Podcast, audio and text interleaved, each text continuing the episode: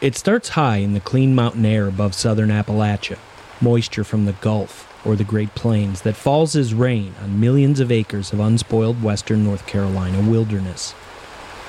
As it flows downhill, some of it will end up as Nantahala River whitewater. Some of it will end up as trout habitat in Jonathan Creek or as life giving precipitation on a field of corn. But some of it a precious few drops out of every billion, perhaps, will end up in quart canning jars as a transparent liquid. Some name it hooch, or white lightning, or corn squeezins. Others simply call it moonshine. Smooth and deceptively potent, the liquor is completely clear, but its future as a Southern Appalachian tradition is less so. Moonshine exists simultaneously in two worlds, past and present. One is a shady place of homemade contraptions near backwoods creeks where illicit artisans practice their ancient craft. But that world is rapidly disappearing. Now, the survival of moonshining is a cultural phenomenon may just depend on it coming out of the shadows, going legit, with the help of mega distilleries and reality television personalities.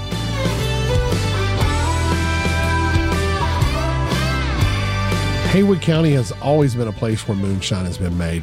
Haywood native Dave Angel made his first moonshine still when he was 14 for school. It as a ninth grade science project, which I don't think you could get away with today. Or maybe you could, at least in southern Appalachia. When the Scotch Irish first emigrated here, they brought with them their cultural traditions, including the production of high proof liquor. Yeah, if you've ever been to Scotland or Ireland anywhere in the British Isles, it, it feels very home to where we are here. Angel now owns Elevated Mountain Distilling Company in Maggie Valley, where that contraption he made in high school still sits up front. It's only for display, but it is perhaps proof of the enduring legacy of the connection between the old world and the new. Behind another set of doors inside Angel's distillery is the new, a huge, shiny, multi chambered contrivance that looks like it's part steampunk, part yellow submarine. It's here that Angel produces a number of liquors vodka, whiskey, and of course, moonshine. It's not the 190 proof stuff, but it does come in flavors like blackberry, strawberry, apple pie, root beer, and peach. He's also got some four year old bourbon that's not quite ready yet. I've always been fascinated with the idea of making moonshine, making whiskey. When I was a kid, there were old timers that made it, and I always thought when these guys are gone, this is going with them, and I really wanted to learn how. Angel opened his distillery in 2017, and Haywood County was an easy choice. There were several factors that brought us to Haywood County. One, it was home for, for my family. We, we wanted to get back here. And the most visited distilleries in the world, the two most visited distilleries in the world, are in Gatlinburg, Tennessee. 23 miles from here is the crow flies. And we knew that we were in the destination where people came to experience moonshine and wanted to leave with a bottle of, you know, sunshine, if you will, from, from their vacation. But there was another reason in play, likely one of the same reasons these so called Southern Highlanders decided to stick around once they got here. So, just west of our distillery is Top Mountain and Waterrock Knob. Uh, those are the two sources of water for Maggie Valley. All of our water starts on those mountains. It flows down the mountainside into Maggie Valley and forms Jonathan Creek. In this bowl shaped county rimmed by mountain peaks, not a drop of water flows in from anywhere else. But once it gets here, it's already pretty clean, and it's the job of nonprofit Haywood Waterways to help keep it that way. Our water really originates as rainfall. That's Eric Romaniszyn, Executive Director of Haywood Waterways since 2010. And the water cycle does a great job of cleaning the water through evaporation and precipitation. So it doesn't pick up a whole lot of pollutants through that process. Haywood Waterways focuses on the Pigeon River watershed and engages in public education, as well as partnering with public agencies, homeowners, and even municipalities on how they can fight something called non point source pollution. That's the stuff that washes out from farm fields, like pesticides, herbicides, insecticides, all the sides. In Haywood County, of course, a lot of our headwaters areas along the county line, they're protected by national forests or the Blue Ridge Parkway or Great Smoky Mountains National Park. That forested land really does a great job of filtering any pollutants that might have come in in rainfall. And so the water that's coming out of those areas comes out pretty clean. The pristine quality of the water underlies a robust, tourism driven outdoors industry in the region, everything from kayaking to boating to recreational fishing. You know, here we sit on Jonathan Creek, and I swear I see some trout flashing in the water right now. It's also essential to the brewing and distilling industries, which provide thousands of jobs around the region that continue to make this a place, as Dave Angel said, that people want to come and get their own bottle of sunshine to take back up north. It's because of that water quality.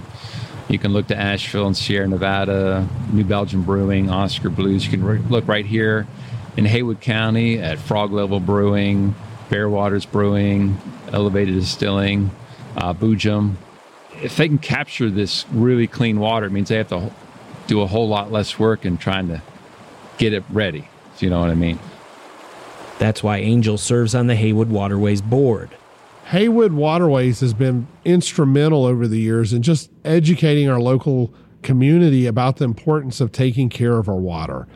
It is so pristine and pure, and we want to make sure it really leaves Haywood County just as good as it came through the ground and flowed through the valleys and the mountains. It's clear that good, clean Haywood County water is readily available, but if that good, clean Haywood County water is going to leave here in a bottle, there are some other ingredients needed.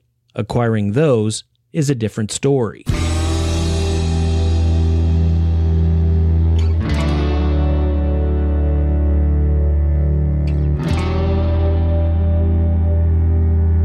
I spent uh, the majority of my childhood uh, on a farm over in the Francis Cove community of our county.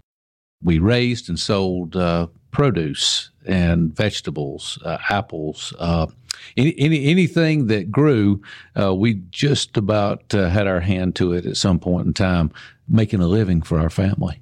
Alongside his grandfather Frank, father Doug, and Uncle Gene, Greg Christopher grew up working both the wholesale and the retail sides of that farm stand, which became well known throughout the region. I learned how to run a cash register whenever I was about eight years old. Before I would uh, go to school in the morning, part of my responsibilities would be to get up and go down and uh, set the uh, the produce uh, racks up, and then I would run the cash register until the the school bus came. When the school bus uh, came, then of course I'd turn it over to my parents, and uh, they they would operate it throughout the day. But in the afternoon, I came right back to my job again. Although eight year old Greg Christopher didn't know it at the time, there was something a little different about some of their customers. We kept uh, a lot of uh, 50 pound bags of sugar, lots of quart and half gallon jars that, uh, that we sold. And of course, hey, at the time, I had no idea what that was exactly for. Christopher didn't stay down on the farm. Instead, his career has taken him across the country and across the state, from the governor's mansion back to the hilly coves of his hometown. Now 61, Christopher is serving his final term as the elected sheriff of Haywood County after a lifetime in law enforcement. Many years uh, later, I think back on it, and I've probably got a good feeling of, of what exactly that uh, some of that might have been. As an adult, Christopher did indeed figure it out. Growing up here in Haywood County, I I would say that probably uh, for people my age and older, everybody knew of moonshine. It was just something that you knew was happening in Haywood County. It seemed like it was just part of mountain culture. And indeed it was, celebrated for centuries in story and in song, like this one from country music icon George Jones. Well, in North Carolina, way back in the hill, lived my old pappy and he had him a still. He brewed white lightning till the sun went down, and then you'd fill him a jug and he'd pass it around. Mighty, mighty pleasing, pappy's corn squeezing. White lightning. But there's one big problem with that, according to Sheriff Christopher. Well, it's illegal. Perhaps we forgot to mention that. Moonshine is a generic term for any untaxed liquor, although around here it's a specific term for a jar of that white lightning George Jones sang about. While the moonshiners of old used the same ingredients Dave Angel does, Angel's liquor is only different because it's taxed and regulated by the state. If it's not, it's a crime to produce or to possess, and not one of those look the other way crimes either. Sheriff Christopher said he didn't encounter moonshine much when he was a member of the North Carolina State Highway Patrol, but he certainly encountered it in his time in Haywood County. Kyle Perrotti covers crime in courts for the Waynesville Mountaineer, Haywood County's oldest newspaper. So, Haywood County Sheriff's deputies responded to what was uh, described as a mental health incident. It was December of 2016. Uh, they arrived and were able to take care of that pretty quickly. Um, but they also found some marijuana and some moonshine, which they determined to be non tax paid liquor. Uh, they eventually charged the woman at the residence with uh, possession of both of those items, and she was brought to trial within about a year. Although the charges against the woman were eventually dropped, the contraband was ordered destroyed because you don't just get your weed or your shine back once your case is over. But she wasn't ready for it to be over. So the defendant in that case actually wanted to keep the liquor and she ginned up a lot of support. She wanted to donate it to a local museum. Perrotti's story about the impending destruction of the moonshine drew divided public opinion, but he said the loudest voices in the room didn't want to see it just go down the drain. There is, however, another explanation as to why the woman wanted her moonshine back so badly. And whose moonshine was it? Well, it was allegedly Popcorn Sutton's.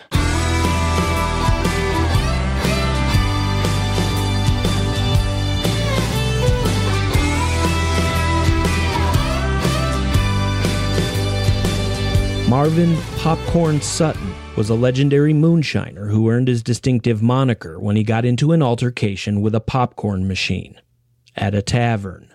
Born and raised in Haywood County, Popcorn Sutton is the most famous or infamous moonshiner of them all. Maybe another reason the same Haywood County town that gave rise to Sutton, Maggie Valley, is home to Dave Angel's distillery.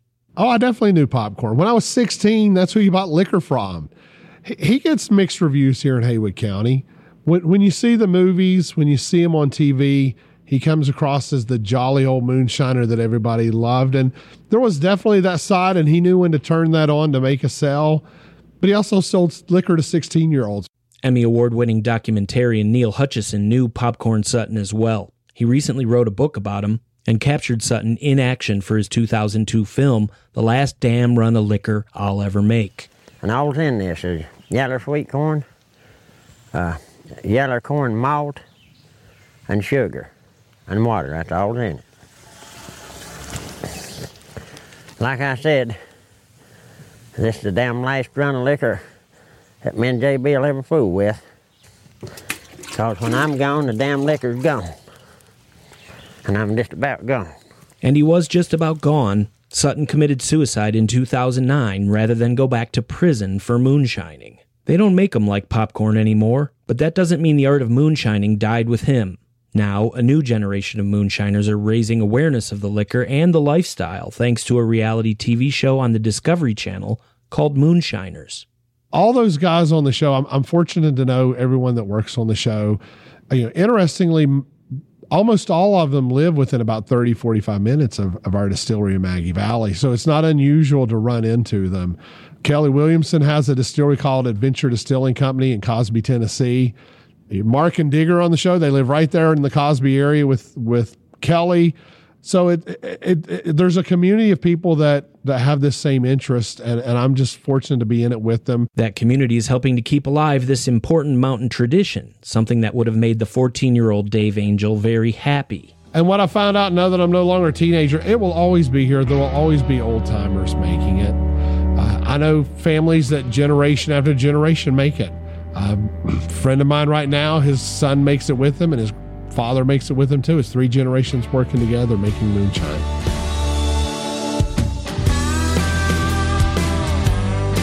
I'm Smoky Mountain News Politics editor Cory Vaillancourt, BPR News.